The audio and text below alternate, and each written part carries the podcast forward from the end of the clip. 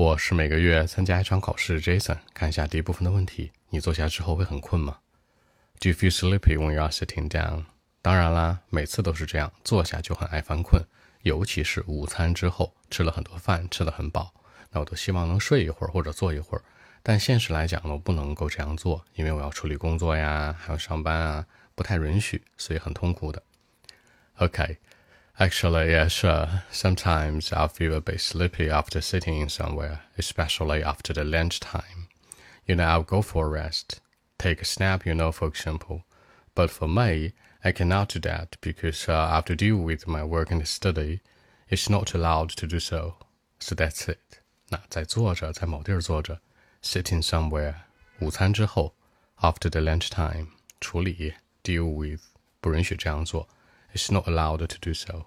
那更多问题和文本呢？微信 b 一七六九三九一零七。